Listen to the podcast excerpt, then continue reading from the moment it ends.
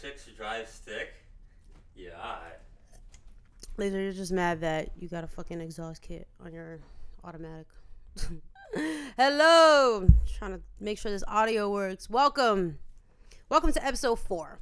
Uh, yo, last week I got a lot of different topic ideas and questions. Thank you so much. Like, I'm actually really gassed. This gives me content for like fucking two months.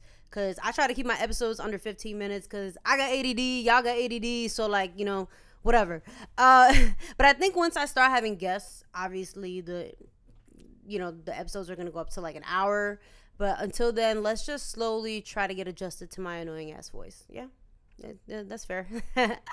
um, we're gonna get right into the questions. Um, so we're gonna, I'm gonna try to get through everybody's questions, but I think we can only answer like five right now. Um, but as the weeks go on, yeah. The first question is from Dezel the Mayor 84. The question is, my sister is mad at her friend for dating a guy, dating a guy she dumped. She said that's fake, but she has a man. So my take on it is she's being disrespectful to her man because it's like showing interest in the ex. What do you think?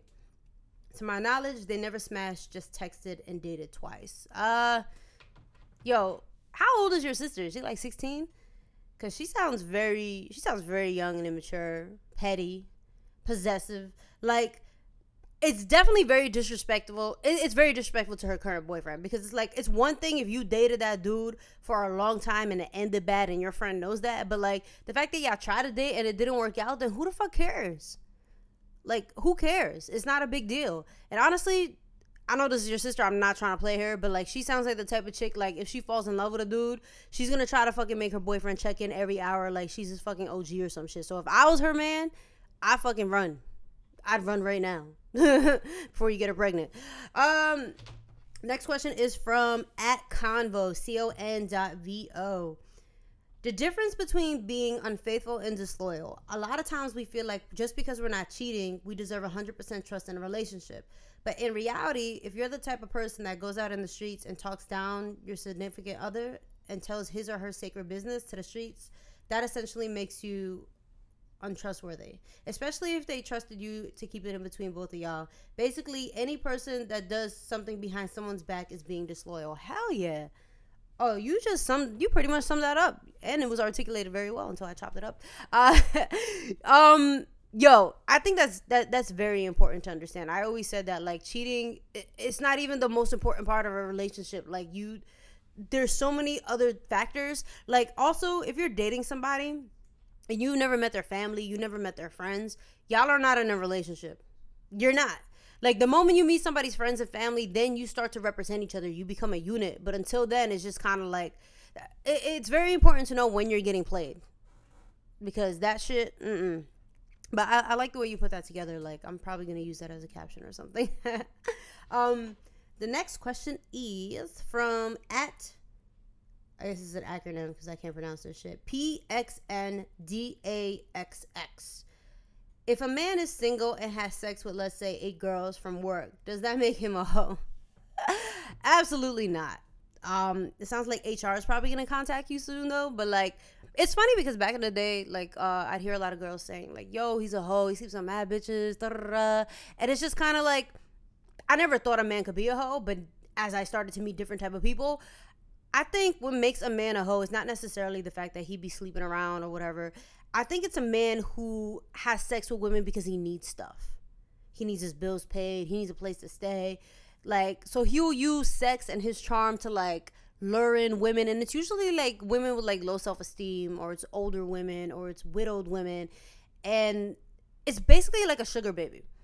I think a dude who's a sugar baby is a hoe. That's some fucking hoe shit. but to answer your question, no, you're all right. Um, it sounds like eight girls, like that's gonna bring a lot of drama to the workplace, but um, go crazy. Next question is that's so random. The real DJ Capone won. I've been single without an actual girlfriend for 11 years. I've dated here and there, but nothing serious. I worked a lot on fixing myself the whole time and still got more to go. But I noticed the more I fix myself, the less options and good, woke, humble, respectful women come I come across. Most nowadays walk around like they got a 10 foot long dick and their shit don't stink.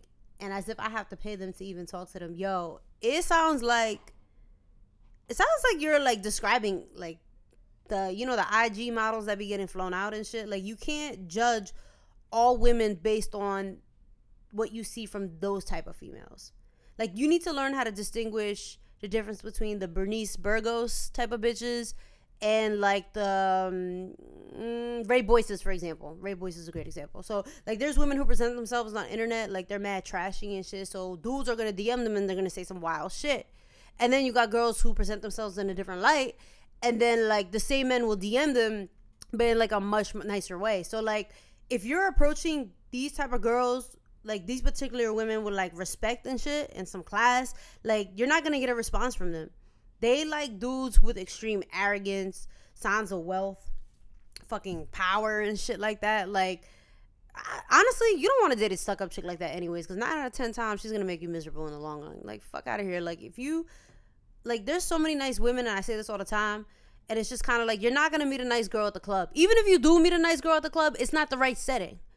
Like there's so many different places where you can meet girls like through mutual friends, through house parties, day parties. Like if you live in New York City, go to a day party. Go to a day party where you can't reserve a section or fucking buy bottles. Then you're gonna find a nice girl. um then we got question five. This is an email from Abe Hassan Froman. Tamara was good. I once posted on Facebook I once posted on my Facebook page last year that women and men should split the bill on the first date, especially these days. Why? Because times have changed and a guy paying for the first date is not an indicator of his behavior or how he will treat you. This is this is true. This is very true.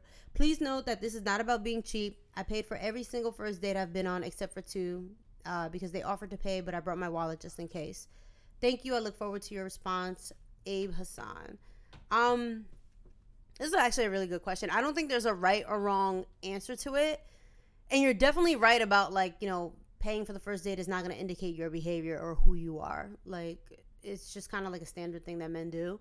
But here's my here's my take on this.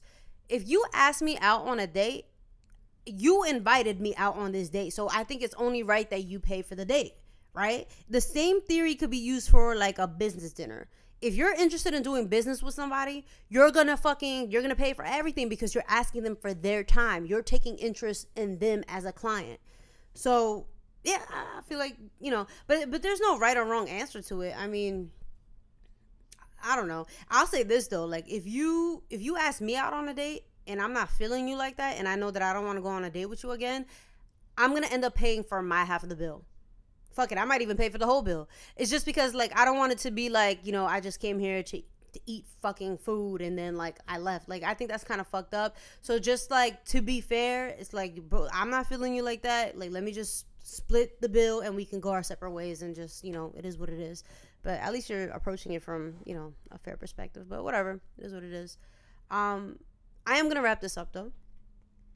ADD kicking in.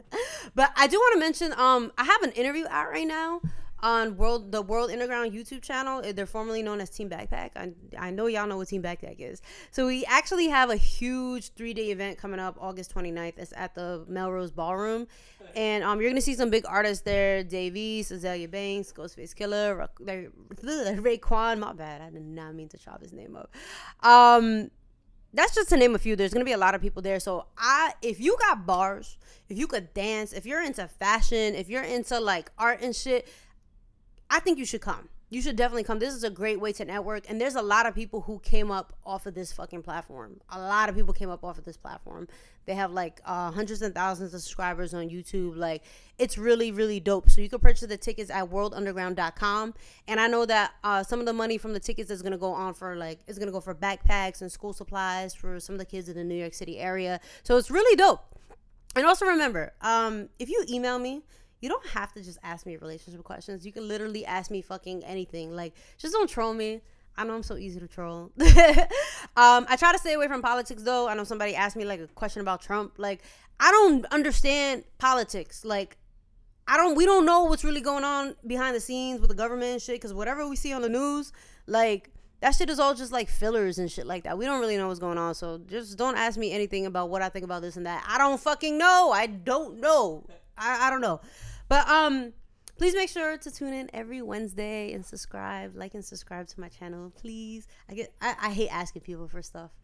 I don't know. It's weird. I'm getting mad shot now. Uh, I also have um this podcast is also launched on iTunes and on my Facebook like page, just Tamara Juana. Um, but yeah, I'll see you guys next Wednesday. Thank you. Bye.